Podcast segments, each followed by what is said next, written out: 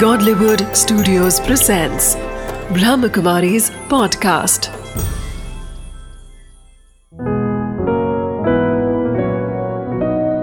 ज़िंदगी बने आसान।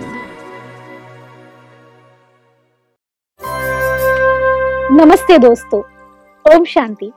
स्वागत है आपका हमारे शो ज़िंदगी बने आसान में। दोस्तों, परिस्थितियाँ तय करती हैं कि हमारी स्थिति कैसी है। वो बताती हैं कि हम किस समय क्या सोच रहे हैं? वैसे तो हम सोचते हैं कि हमारी ज़िंदगी में सब कुछ अच्छा हो लेकिन अगर कुछ बुरा हो रहा है तो हमें जानने की ज़रूरत है और हमें जांचने की ज़रूरत है कि कहाँ गलती हो रही है। क्या हम उसके जिम्मेवार हैं या परिस्थिति? उन बातों के बारे में जानने के लिए आज हमारे साथ है प्रोफेसर ओमकार जी। ओम शांति। ओम शांति। नमस्ते वेलकम। ओमकार जी पहले हमने जाना कुछ बातें ज़िंदगी के बारे में। उसमें से सबसे बड़ी समस्या जिसके बारे में हमने डिस्कस किया था पिछले बार वो था गुस्सा जो कि है एंगर कहीं ना कहीं हमारे ज़िंदगी की सबसे बड़ी समस्या बनती जा रही है। हम अपने ऊपर से पूरी तरह से नियंत्रण खोते जा रहे हैं। तो आप बताइए कि ज़िंदगी में जो ये समस्याएँ हैं क्या ये अपने आप में वहीं के वहीं रहेंगी या हमें अपन मिलकर के उसे बदलने की ज़रूरत है? समस्याएँ तो जीवन में आएँगी। जी। जिस सदी में हम रह रहे हैं उसमें हम सोचें कि कोई प्रॉब्लम ना आए सब कुछ आराम से होता रहे वो तो पॉसिबल नहीं है। समस्याएँ उसके पास आती हैं जो कुछ नया करता है हम्म, जो कुछ कार्य करता है। जो कुछ करेगा ही नहीं उसके पास तो समस्या आएगी नहीं। इसलिए समस्याओं से तो घबराने की ज़रूरत नहीं है। हम्म, लेकिन जो सबसे बड़ी समस्या आज के युग में हमारे पास आ रही है बहुत सी समस्याएँ हैं लेकिन एक समस्या है जो अंदर की समस्या है। जो अंदर हमारे प्रॉब्लम चलती है जो हम अंदर से डिस्टर्ब हो जाते हैं अंदर से परेशान हो जाते हैं और उसे कई बार हम गुस्से के रूप में बाहर एक्सप्रेस भी कर देते हैं ये एक बहुत बड़ी प्रॉब्लम है। गुस्से के बारे में तो लोग कहते हैं कि जिस घर में गुस्सा हो वहाँ पानी के मटके भी सूख जाते हैं। ये एक व्यक्ति ने कहा पानी तो दूर आदमी का खून भी सूख जाता है। आदमी थोड़ी देर के लिए आपे से बाहर हो जाता है आउट ऑफ़ कंट्रोल हो जाता हाँ है। कहीं ना कहीं हम अपने आप के ऊपर से पूरी तरह से कंट्रोल खो देते हैं। उस मोमेंट जब हम बात कर रहे हैं आई मीन गुस्से की जब बात कर रहे हैं तो कहीं ना कहीं हमारी जो मेंटल स्टेट होती है वो बिल्कुल भी स्थिर नहीं रहती है उस वक्त। तो आप बताइए कि वो मेंटल स्टेट को उस वक्त कैसे स्थिर रख करके कंट्रोल किया जाए क्योंकि गुस्सा तो आना जायज़ है। लेकिन उस मोमेंट ऐसा क्या सोच रखें हम कि वो चीज़ को हम कंट्रोल कर सकें? सबसे पहले जो आपने कहा कि गुस्सा आना जायज़ है हम्म। हमने पिछली कड़ियों में भी ये बताने की कोशिश की कि गुस्सा जायज़ नहीं है। गुस्सा आना ये हमारी मान्यताएँ हैं गुस्सा आता ही है गुस्सा तो हर स्थिति में आएगा कई सिचुएशन जैसी आएँगी हम अपने पे कंट्रोल नहीं कर पाएँगे गुस्सा आएगा। लेकिन हमने उनमें यही जाना था कि गुस्सा ना तो नॉर्मल है ना नेचुरल है ना ये ऐसी चीज़ है कि जिसके बिना काम ना चल सके बल्कि गुस्सा तो हमारी कमज़ोरी है। ये हम बताते हैं जब गुस्सा करते हैं कि मैं कमज़ोर हूँ। कमज़ोर वो व्यक्ति है जो बात बात पे इरिटेट हो जाता है जो बात बात पे अपना आपा खोल देता है। हम्म। आपने देखा होगा बहुत से घरों में बहुत सी जगहों पे दिन की शुरुआत ही गुस्से से होती है। हम्म, मान लो आँख खुलते ही चाय आने में देरी हो गई तो घर का आदमी जो होगा वो हाँ। गुस्से में उबलने लग जाएगा। आँख झपकते ही किसी की कमी देख ली। किसी की कोई भूल देख ली कमज़ोरी देख ली तो समझो जनाब उबल पड़े। बिल्कुल। इवन ब्रेकफास्ट टाइम पे नहीं मिला रोटी कच्ची रह गई परोंठा जल गया या कोई और छोटी मोटी गड़बड़ हुई और हम गुस्से के शिकार हो गए। पर भाई जी ये कारण क्या है? क्योंकि देखिए ये तो चीज़ हम जानते हैं कि हमें गुस्सा आ रहा है लेकिन हमें इस चीज़ का कभी भी कभी इस बारे में सोचा ही नहीं हमने कि ये आता क्यों है? गुस्से का रियल कारण क्या है?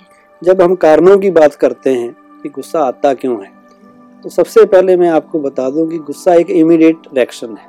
जो कभी भी आने के लिए मैं आई कम इन सर नहीं कहता। कभी भी पूछ के नहीं आता डोर बेल बजा के नहीं आता। और जब आता है हमारी जीवन में तो हमारी ज़िंदगी से joy of life grace of life सब कुछ चार्म ऑफ़ लाइफ खुशी शांति आनंद सब कुछ गायब कर देता है। जी। लेकिन ये आता क्यों है? सबसे बड़ा प्रश्न। क्योंकि अगर हम कारणों को जानेंगे तो निवारण की तरफ़ भी ध्यान दे सकेंगे। हम्म, तो मैं समझता हूँ कि सबसे बड़ा कारण गुस्से का गीता में भी कहा गया है कि जब इंसान की इच्छाएँ पूरी नहीं होती हम्म, तो इच्छाएँ पूरी न होने के कारण गुस्सा आता है। और जब गुस्सा आता है तो व्यक्ति की बुद्धि भ्रष्ट हो जाती है और जब बुद्धि भ्रष्ट होती है तो उसका सर्व नाश हो जाता है। दैट मीन्स हम जानते हैं शास्त्रों में लिखा है कि गुस्सा हानिकारक है। फिर भी हम गुस्सा करते हैं और गुस्से के लिए सबसे ज़्यादा जो चीज़ जिम्मेवार है, वो हमारी एक्सपेक्टेशन हैं डिजायर्स हैं।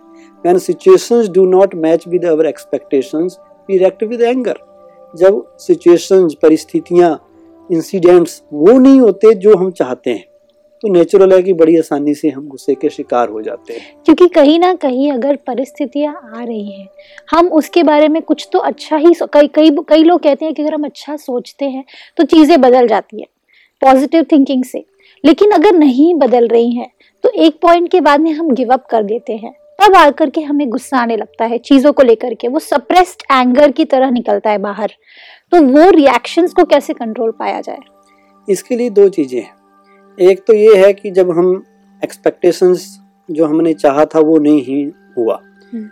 बहुत से मन में हमारे थॉट्स चलते रहते हैं। हर चीज़ के लिए हमने एक नज़रिया बना लिया है एक पर्सपेक्टिव बना लिया है कि लोगों को ऐसा करना चाहिए।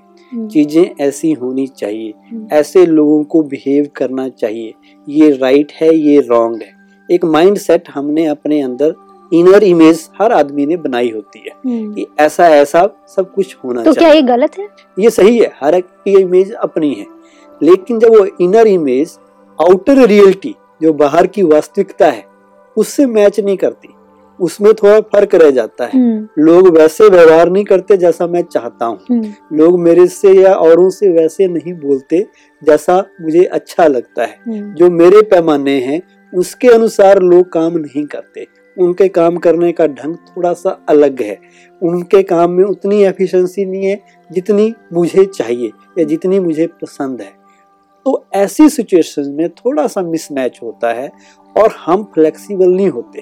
हम्म, हमें उस वक्त फ्लेक्सिबल होने की ज़रूरत है कि हम उस आउटर रियलिटी के साथ अपनी इनर इमेज को मैच कर सकें एडजस्ट कर सकें। तो ये फ्लेक्सिबिलिटी क्रिएट कैसे हो? क्योंकि कहीं ना कहीं हम चाहते तो हैं कि जो प्रॉब्लम्स है उनके साथ में डट कर सामना करें और उतने ही स्थिरता के साथ करें। हमारा इनर स्टेट जो है वो कहीं भी डिस्टर्ब ना हो।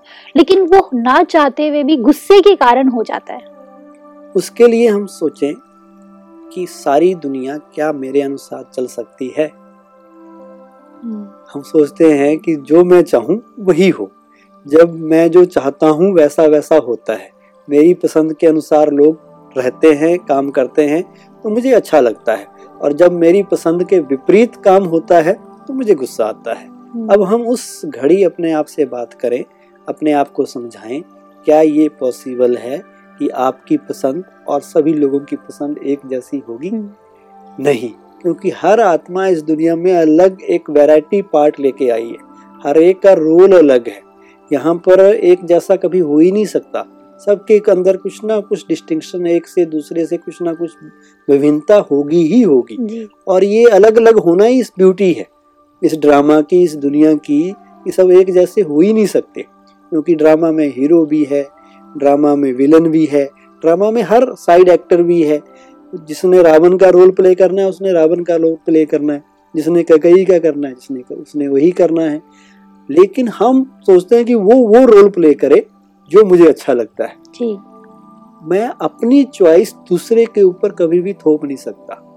मुझे दूसरे आदमी को थोड़ी बहुत कहीं ना कहीं इंडिपेंडेंस आज़ादी देनी पड़ेगी कि वो अपने अनुसार क्योंकि वो अपने अनुसार तो सही कर रहा है। बिल्कुल। आप किसी से भी पूछ लीजिए जो भी व्यक्ति कोई भी काम करता है वो इसलिए करता है क्योंकि वो उसको अच्छा लगता है। उसे भी पता है क्या अच्छा है क्या बुरा है। अपने पॉइंट ऑफ़ व्यू से वो हमेशा ही राइट होता है। हम्म, जानबूझ के कौन गलत करेगा? जब उसको वो अच्छा लग रहा है तो हम क्यों ना उसे इतनी आज़ादी दें इतनी इंडिपेंडेंस दें कि वो उस कार्य को करे। तो हमें उसको आज़ादी देनी पड़ेगी। और कभी भी ये ना सोचें कि जो मैं चाहूँगा वही होगा। हमें ऐसी सिचुएशन में एक्सेप्टेंस स्वीकार करने की जो शक्ति है, वो धारण करनी पड़ेगी। कि जब सिचुएशंस परिस्थितियाँ, लोग सब मेरे अनुसार नहीं चल सकते अकॉर्डिंग टू मी सब बिहेव नहीं कर सकते, मुझे स्वीकार करना पड़ेगा कि whole the world can't move according to my desire मैं जो चाहूँ, वही हो। My way is the highway ये वाली जो थ्योरी है, ये कभी भी राइट नहीं हो सकती। हर एक आदमी अपने हिसाब से ठीक है और हमें उसकी चॉइस को पसंद करना चाहिए। हमें उसकी चॉइस को रिस्पेक्ट देना चाहिए चाहे वो कैसा भी है। एक्सेप्ट हमें उसे करना पड़ेगा। बिल्कुल। लेकिन कहीं ना कहीं जब हम एक्सेप्ट करते हैं तो क्या हम स्टैग्नेंट नहीं हो जाते? कहीं ना कहीं कुछ लोगों का मैंने ये देखा है कि जब भी वो एक्सेप्ट कर लेते हैं कि भाई ठीक है अब ये सिचुएशन ऐसी है अब मैं इसके बारे में कुछ नहीं कर सकता। तो कहीं ना कहीं एक स्टैग्नेंसी आ जाती है। ऐसे कि भाई इसके बाद अब आगे क्या? कई बार एक्सेप्ट करना जैसे आप कह रहे हैं कि एक्सेप्ट कर लें एक्सेप्ट करने से आप वहीं के वहीं रुक जाते हैं। नहीं इसका ये मतलब नहीं है कि हमें रुक जाना है। हम्म, हमने आगे बढ़ना है। एक्सेप्ट हमने लोगों की व्यवहार को करना है। हम्म, लोगों के डायलॉग को लोगों के स्टेटमेंट को उनका काम करने के तरीके को। लेकिन वहाँ एक्सेप्टेंस लानी है। लेकिन जहाँ अपना सवाल है वहाँ हमें एक्सेप्ट नहीं करना कि मैं जो हूँ ठीक हूँ। नहीं हमें उसमें मॉडिफिकेशंस उसमें चेंज क्योंकि मैं अपने अंदर तो चेंज ला सकता हूँ। अपने आप को तो आगे ले जा सकता हूँ। अपने अंदर तो इम्प्रूवमेंट ला सकता हूँ क्योंकि वहाँ चॉइस मेरे पास है वो आज़ादी मेरी है। लेकिन हम दूसरे से सोचें हमारी क्या आज माइंड सेट बन गया है कि हम बहुत ज़्यादा जजमेंटल हो गए हैं। हम्म, हमें दूसरा क्या सही है क्या गलत कर रहा है उसके ऊपर सारा दिन सोचते रहते हैं कि उसके लिए ये सही है, ये गलत है। उसे ऐसा करना चाहिए, ऐसा नहीं करना चाहिए। लेकिन क्या हम अपने लिए सोचते हैं कि मेरे लिए कितना सही है, कितना गलत है, मुझे क्या करना चाहिए, क्या नहीं करना चाहिए? और यहीं पर हमें मेडिटेशन राजयोगा सिखाता है कि हमें बाहर फोकस करने के बजाय आउटसाइड ध्यान देने के बजाय, अपने ऊपर फोकस करना है। अपने ऊपर ध्यान देना है कि मुझे क्या करना है? क्योंकि मैं अपने को ही बदल सकता हूँ, अपने में ही करेक्शन कर सकता हूँ, अपने में ही इम्प्रूवमेंट ला सकता हूँ। दूसरों को तो मैं केवल समझा सकता हूँ इंस्पायर कर सकता हूँ, प्रेरणा दे सकता हूँ, लेकिन उसे बदलना और उसके ऊपर उसको सुधारने की ज़बरदस्ती कोशिश करना वो मेरे हाथ में है ही नहीं। वो इंडिपेंडेंस मुझे दी नहीं गई है कि मैं दूसरे को कंट्रोल करूँ। एकदम सही कहा भाई जी आपने। कहीं ना कहीं जब हम दूसरों को एक्सेप्ट कर रहे होते हैं तो कहीं ना कहीं हम अपने आप को भूल जाते हैं। हम चीज़ों को वैसे के वैसे नज़रिए से नहीं देखते हैं जैसा हम देखते हैं। हम अपनी तरह से उसे देखने लगते हैं अपने साँचे के थ्रू उसे देखने लगते हैं। भाई जी एकदम सही कहा आपने लेकिन आजकल जैसे मैंने देखा है बुज़ुर्गों का खास करके एज एक एज ग्रुप के बाद में फिफ्टी सिक्सटी के बाद में, उनके अंदर में एक चिड़चिड़ापन और एक जैसे एक बेचैनी सी हमेशा रहती है। वो चाहते हैं चीज़ें उनकी ही तरह से हो। एक एक, क्योंकि उनका एक सोच के साथ उन्होंने अपनी ज़िंदगी बिता ली ही होती है तभी तक। तभी तक उनके पास एक एक्सपीरियंस आ जाता है। लेकिन उसके साथ ही साथ उनके अंदर एक एक हट तरीके की आ जाती है उनके अंदर गुस्सा काफ़ी ज़्यादा आ जाता है। तो उस गुस्से पर कंट्रोल कैसे पाया जाए और वो क्यों होता है? उसका भी वही कारण है कि जो एज्ड लोग हैं उन्होंने अपने तरीके से ज़िंदगी जी अपने हिसाब से चले। जो जो था उसके अनुसार उन्होंने एक माइंड सेट एक दृष्टिकोण दुनिया के बारे में परिस्थितियों के बारे में लोगों के बारे में बनाया हुआ है। हम्म, और काफ़ी हद तक वो सही भी होते हैं क्योंकि उनके पास एक्सपीरियंस होता है अनुभव होता है उन्होंने दुनिया देखी होती है। क्योंकि वो जानते हैं कि सही क्या है गलत क्या है। अगर वो किसी को बता भी रहे हैं तो वो उनके नज़रिए से बताते एक्सपीरियंस से बताते एक्सपीरियंस से बताते हैं और ज़्यादातर टाइम वो ठीक भी होते हैं। हम्म, लेकिन अब उन्हें इस बात को भी ध्यान में रखना चाहिए कि जो नए लोग दुनिया में आ रहे हैं नई पीढ़ियाँ इस दुनिया में रह रही हैं उनके भी अपने सोच है। उनकी भी अपनी आज़ादी है और उनका भी अपने तरीके से चलने के लिए वो स्वतंत्र है। हम्म, तो उनको भी एक ही बात ध्यान में रखनी चाहिए कि घर के बुज़ुर्ग होने के नाते परिवार के बड़े होने के नाते वो भी केवल अपने जनरेशन नेक्स्ट जनरेशन को समझा ही सकते हैं। केवल वो गाइड कर सकते हैं उन्हें प्रेरणा दे सकते हैं मोटिवेट कर सकते हैं सही और गलत के बीच में फ़र्क बता सकते हैं। और केवल कहने के बजाय अगर उनके जीवन में वो चीज़ें हैं तो वो अपने व्यवहार के द्वारा अपने बच्चों को बहुत आसानी से सिखा सकते हैं। अच्छा मतलब खुद धारण करके फिर उनको दिखाएँ। मेन बात ये है। अच्छा। बुज़ुर्गों को ये बात अच्छी तरह से समझ लेनी चाहिए कि जो नई जनरेशन है उनको अगर आपने समझाना है उनको अगर आपने सही रास्ता दिखाना है तो कहने से भी ज़्यादा करके दिखाना सबसे बढ़िया तरीका है। हम्म, अगर उनके जीवन में वो चीज़ें होंगी वो मूल्य होंगे वो धारणाएँ होंगी और उनका जीवन एक अच्छे तरीके से चल रहा होगा। उनके जीवन में खुद खुशी होगी संतुष्टता होगी तो उसका मैसेज उनके बच्चों तक अपने आप जाएगा। बिल्कुल। मान लो ना भी जाए बच्चे आपके कहने पे ना भी चले वो अपने तरीके से चलें जैसा उनको अच्छा लगता है तब भी हमें उस सिचुएशन को स्वीकार कर लेना चाहिए। हम्म, क्योंकि ये सृष्टि रंगमंच है रंगमंच में हर एक्टर का अपना अपना रोल है अपनी अपनी भूमिका है। हर एक्टर एक डिफरेंट स्क्रिप्ट लेके यहाँ आया है। उसे एक स्क्रिप्ट मिली हुई है, उसके अनुसार उसने अपनी भूमिका यहाँ बजानी है। हम उसे थोड़ा बहुत चेंज करने के लिए मोटिवेट कर सकते हैं, लेकिन उसको फोर्सफुली कभी भी चेंज नहीं कर सकते। तो ऐसी सिचुएशन में स्वीकार कीजिए लोगों को, परिवार के लोगों को, सबको क्योंकि यही तरीका है अपने आप को पीसफुल रखने का, शांति से रहने का और गुस्से से दूर रहने का। भाई जी आपने कहा कि ये एक वर्ल्ड ड्रामा है, लेकिन अगर हम वर्ल्ड ड्रामा की बात करें तो उसमें हर तरह के एक्टर्स होते हैं, कुछ पॉजिटिव होते हैं, कुछ नेगेटिव कुछ विलन्स भी होते हैं। तो ऐसे में कुछ होते हैं जो इतनी बुरी तरह से हमारे अगेंस्ट या तो हमारे, या तो हमसे जेलस हो या तो हमसे बहुत ज़्यादा इन्फीरियर फील करते हो। कुछ तो है उनके अंदर में जो हम हमें उनसे बेहतर महसूस करने के चक्कर में हमसे जलन में हमारे साथ बहुत बुरा कर रहे होते हैं।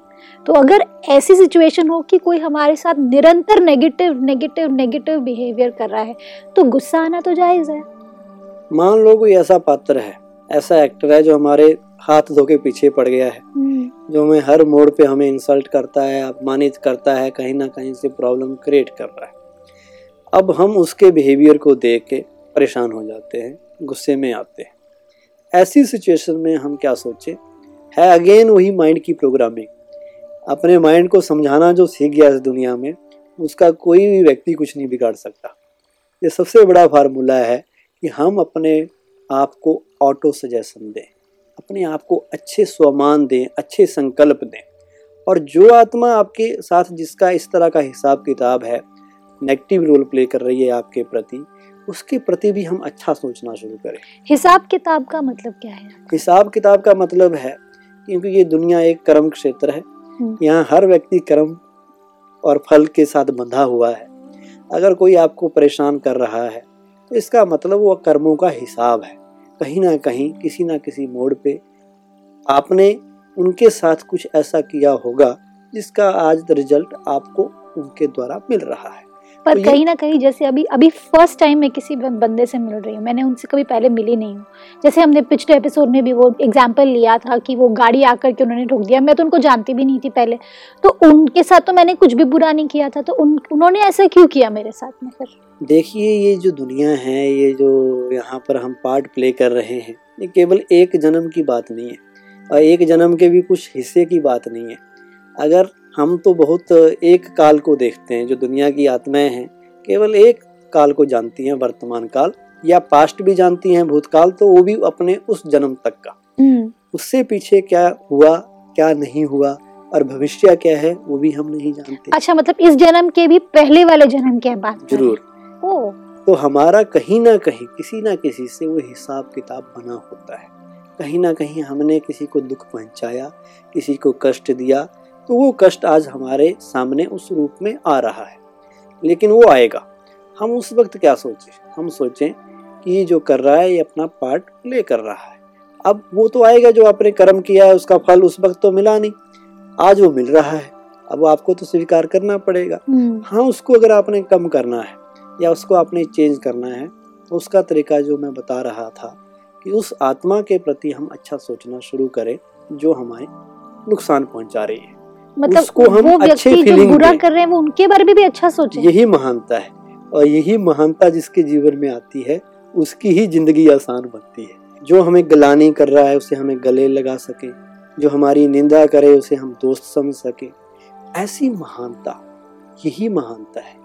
साधारण कर्म तो हर कोई कर लेता है कि अच्छे के साथ अच्छा होना हम्म, बुरे के साथ बुरा होना। ये कोई बड़ी बात नहीं है। ये तो साधारण मनुष्यों की पहचान है। जी। लेकिन जो विशेष व्यक्ति है जिन्होंने सोचा है कि हमने संसार में कुछ अच्छे कार्य करने हैं महान कार्य करने हैं लोगों का भला करना है और एक अच्छी ज़िंदगी जीनी है उन्हें इस तरह के महानताओं को जीवन में लाना पड़ता है। हम्म, कि वो अपने दुश्मन के बारे में भी अपने घोर विरोधी के बारे में भी अच्छा सोच सके। और उससे क्या इफ़ेक्ट पड़ेगा? जिस जैसे ही आप उसके बारे में अच्छा सोचने लगेंगे हम्म, आप उसको गुड विशेष शुभ भावनाएँ और शुभ कामनाएँ देने लगेंगे धीरे धीरे वो एनर्जी उस व्यक्ति तक जाएगी जो उसके अंदर हमारे प्रति कटुता भरी हुई है जो दुश्मनी या जो भी विचार हमारे प्रति रखता है वो धीरे धीरे उसके बदलने लगेंगे और वो व्यक्ति चेंज होगा। तो ऐसा व्यवहार अगर हम करें मुझे स्वामी दयानंद जी के जीवन से एक छोटी सी बात याद आती है। जी। गंगा के किनारे फरुखाबाद में एक बार स्वामी दयानंद सरस्वती अपनी झोंपड़ी बनाकर रह रहे थे। उनकी झोंपड़ी के कुछ दूर ही एक साधु जी भी अपनी कुटिया बना के बैठे थे। अब वो जो साधु था वो स्वामी जी से बहुत द्वेष रखता था। उनके बारे में अंदर ही अंदर बुरा सोचता था और कई बार उनके पास बाहर आके भी उनके बारे में उल्टा सीधा कहता था कि ये स्वामी जी तो पखंडी हैं ढोंगी हैं इन्हें क्या पता धर्म क्या है। इस तरह की बातें करते रहते थे। लेकिन स्वामी दयानंद जी की महानता थी कि वो उसके बारे में बहुत अच्छा सोचते थे। उनके भक्त कहते थे कि इस दुष्ट को हम सीधा कर दें जो आपके बारे में उल्टा सीधा कर, कहते हैं तो स्वामी जी उनको समझाते थे नहीं। ये बहुत अच्छा इंसान है बहुत महात्मा है साधु है। हमें इनके बारे में ऐसा नहीं सोचना चाहिए। ये तो बहुत अच्छे इंसान है। हम्म, तो उनके प्रति हमेशा ही शुभ भावना शुभकामना रखते थे अच्छा सोचते थे। जी। और अच्छा सोचते नहीं थे बल्कि व्यवहार में भी अच्छा करने की कोशिश करते थे। एक बार स्वामी जी के कुछ भक्तों ने उनके लिए फ्रूट की टोकरी लेके आए। तो स्वामी जी ने कहा कि मेरे पास तो आज फ्रूट बहुत है। सामने साधु जी रहते हैं सामने एक कुटिया में। उनके पास उनके पास जाके उन्हें दे आओ। तो वो भक्त उनके पास जाने के लिए गया और फलों की टोकरी उसके सामने रख दी। तो वो साधु कहता है "ये किसने भेजी है? उन्होंने कहा कि ये स्वामी दयानंद जी ने भेजी है। दयानंद जी का नाम सुनते ही साधु जी को गुस्सा आ गया। अरे किसका नाम ले लिया सवेरे सवेरे आज तो पता नहीं रो रो भोजन मिलेगा भी या नहीं मिलेगा। वो मुझे क्यों भेजेगा? मैं तो हर रोज उनके बारे में उल्टा सीधा बोलता हूँ अनाप शनाप बोलता हूँ। वो मुझे फ्रूट की टोकरी क्यों देंगे? आप वापस ले जाओ। तो वो लोग वापस ले गए। तो स्वामी जी ने पूछा, उन्होंने कहा, आप दोबारा लेके जाओ और उन्हें कहना कि महात्मा जी, साधु जी, आप हर रोज इतनी अमृत वर्षा करते हो, आपको कितनी एनर्जी आपकी जाती है उसमें?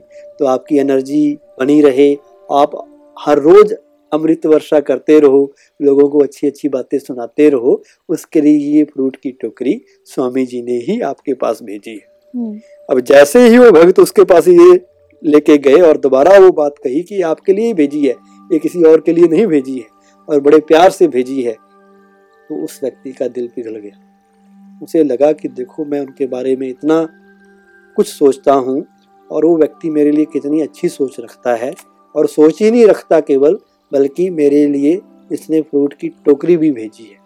तो वो व्यक्ति स्वामी जी के पास जाता है और हाथ जोड़ के माफ़ी माँगता है और बहुत अच्छा उनका दोस्त बन जाता है। हम्म, तो हम जैसे आपने कहा कि ऐसी सिचुएशन में हम क्या करें उसके बारे में एक ही तरीका है कि हम उसके बारे में अच्छा सोचें। जैसे ही अच्छा सोचना शुरू करेंगे एक तो जो नेगेटिविटी हमें भेज रहा है जो पेन वो हमें दे रहा है हमारा कुछ भी नुकसान करके वो आपकी डाइल्यूट होना शुरू हो जाएगी वो कम होना शुरू हो जाएगी। और दूसरा क्या है कि आपने अब पॉजिटिव एनर्जी उसके पास भेजनी शुरू की पॉजिटिव वाइब्रेशन भेजने शुरू किए तो उसका माइंड सेट धीरे धीरे बदलने लगेगा हम्म। और वो आपके प्रति पॉजिटिव हो जाएगा और आपका नुकसान करने के बजाय आपका दोस्त बन जाएगा। बिल्कुल ठीक कहा भाई जी आपने। कहीं ना कहीं जब हम बात कर रहे होते हैं गुस्से की तो वो हमारे अंदर की ही ईजाद होती है। हम हम चाहते हैं कि हम उसे परिवर्तन करें उसे बेहतर बनाएँ लेकिन वो कभी भी तभी ही पॉसिबल है जब उसके लिए हम अपनी तरफ़ से एक्शंस लेंगे। उस तरह से उस चीज़ को बदलने के लिए प्रयत्न करेंगे। वो हमारे हाथों में ही है। बिल्कुल ठीक कहा भाई जी आपने। Thank you so much thank you for coming in this show Om Shanti. Om Shanti. दोस्तों आज हमने क्या सीखा? कहीं ना कहीं जो कारण है, जो वो कारण हमारे अंदर ही है। हमें रियलाइज़ करने की ज़रूरत है कि हमारी रोज़मर्रा की ज़िंदगी में हम क्या ऐसा गलत कर रहे हैं। क्यों हमारे अंदर ये गुस्सा, चिड़चिड़ापन इतना बढ़ता जा रहा है? उसके कारण और निवारण दोनों ही आपके हाथ में है। तो इस बात के साथ आज की एपिसोड को हम एंड करते हैं। कल आपको फिर मिलेंगे। आप ही के शो में ज़िंदगी बने आसान। ओम शांति।